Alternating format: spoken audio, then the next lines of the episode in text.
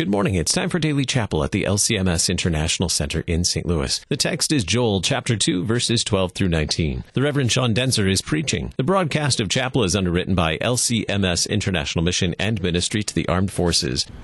Dear brothers and sisters of our Lord Jesus Christ, on this day the church begins a holy season of prayerful and penitential reflection.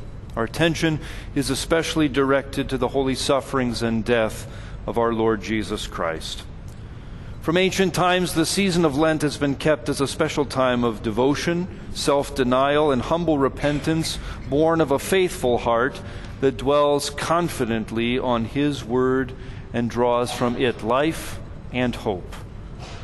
Let us pray that our dear Father in heaven, for the sake of His beloved Son and in the power of His Holy Spirit, might richly bless this Lenten tide for us, so that we may come to Easter with glad hearts and keep the feast in sincerity and truth.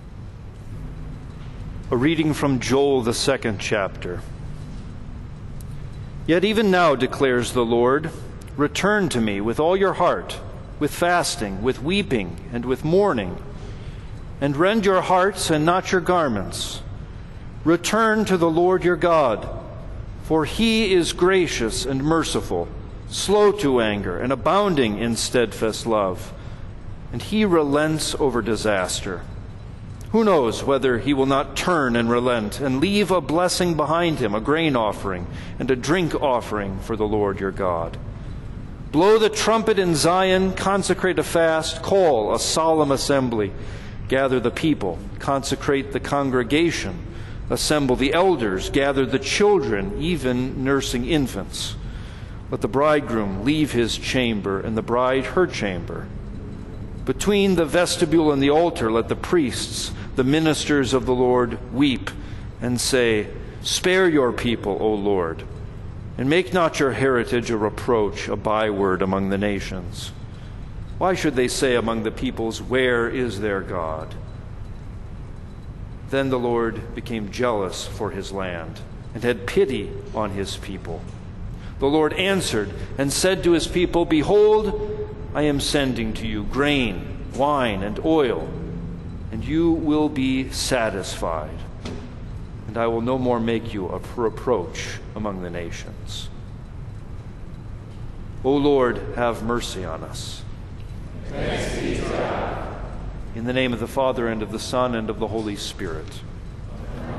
Fasting and bodily preparation are certainly fine outward training. For what? St. Peter's epistle for today tells us fine training for becoming partakers of the divine nature. This is no doubt why Luther says this phrase for training in his small catechism with reference to the Lord's Supper, where we quite precisely partake of his divine nature, personally united to his body and blood. We are made his partakers through God's manifold and precious promises. His benefits are ours even now by faith, which is what truly makes us worthy and well prepared for the sacrament here, but finally for eternal communion with Christ face to face at the resurrection. And that's what we have on our minds every single day, right? Well, no, we don't. Jesus says that where your treasure is, there your heart will be also. And this saying rebukes us. He instructs us in fasting and almsgiving and prayer that we are to invest in neither what molders nor what grows wrinkly and flabby or what ultimately fails, as our time and our bodies and our money all do. These things should be pressed into the service of faith and the gospel that sustains that faith but we outward come to serve the inward, Jesus says. Let discipline serve faith, because discipline as a Christian grows from faith. But we might remember only what Luther goes on to say fasting and bodily preparation are fine, but perhaps we think he really means, but really they aren't fine. Perhaps we also think Jesus means when you fast, when you pray, when you give alms, don't actually do those things. do them in secret, he says. Maybe that means do it in theory or in fiction or in name only. Repent. And hear the prophet Joel, who says, Blow the trumpet, consecrate a fast, call a solemn assembly, gather the people together, consecrate the whole congregation, the elders, assemble them, gather even the nursing infants. Between the vestibule and the altar, let the priests, the ministers of the Lord, weep and say, Spare your people, O Lord. Return to the Lord with all your heart, and with fasting, and with weeping, and with mourning. What a dramatic and an outward event Joel calls for.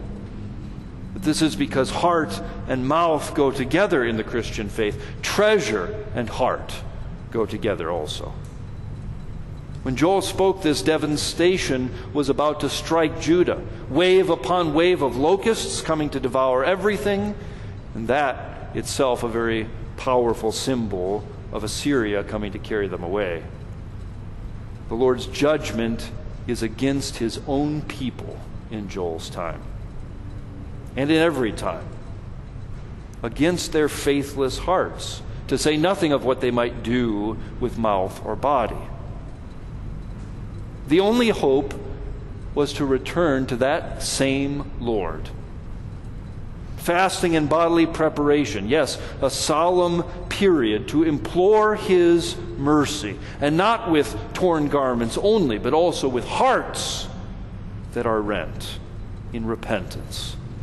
There it is again faith and outward action together.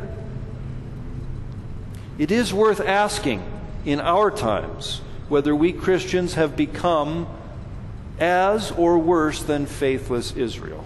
Have we lost all reality, all bodily connection to our Christianity? I do remember something different happened once.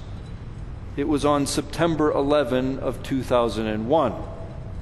In response to that horrific event, we did something different. We had a special church service, not at the scheduled time, not even on a Sunday.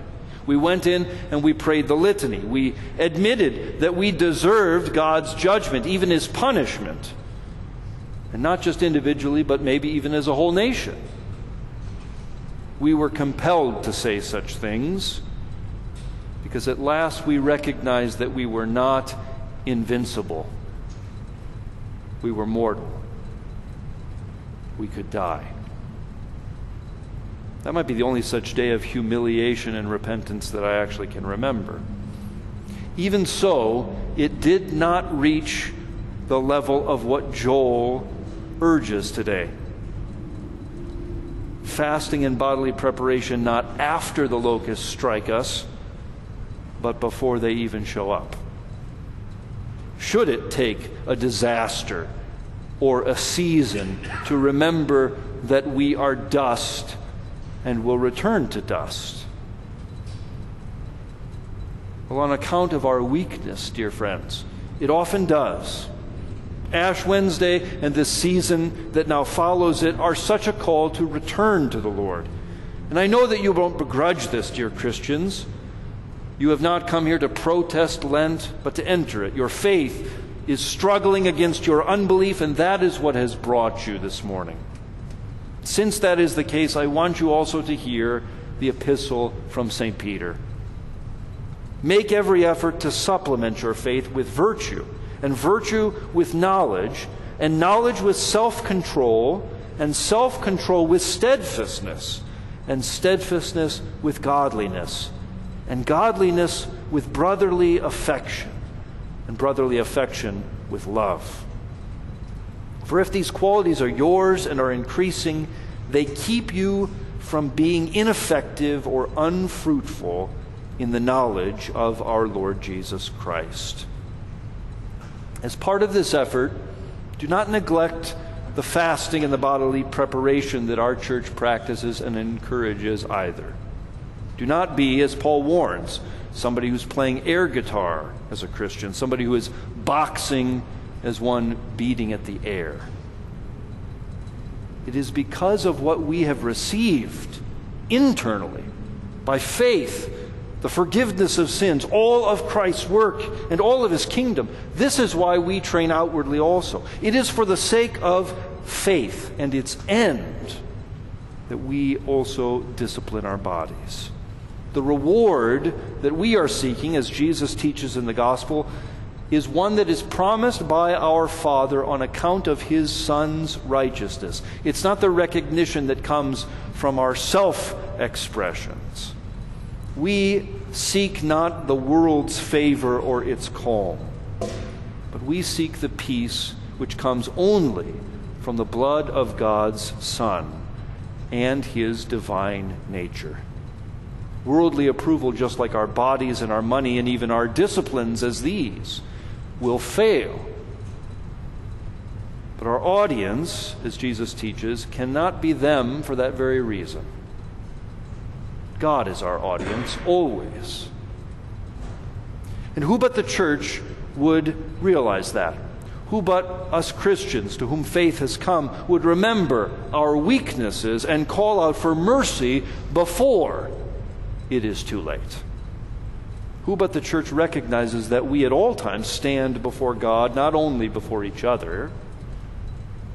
And who but those who are made worthy by faith in Christ, in great and precious promises, would do this? So, our season of corporate discipline and repentance would impress this on us again, dear friends. Believe that we stand before our God at all times. Believe also what sort of God we stand before at all times.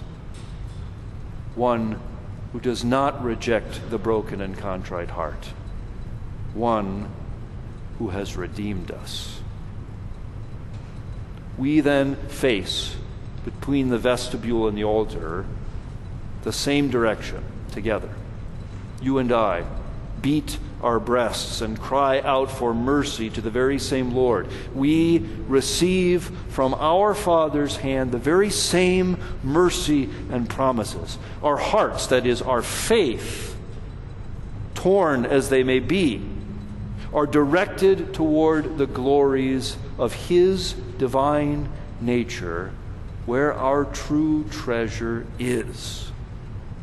Our bodies and every outward possession, likewise, we wish to direct before Him also, because we believe that He is for us.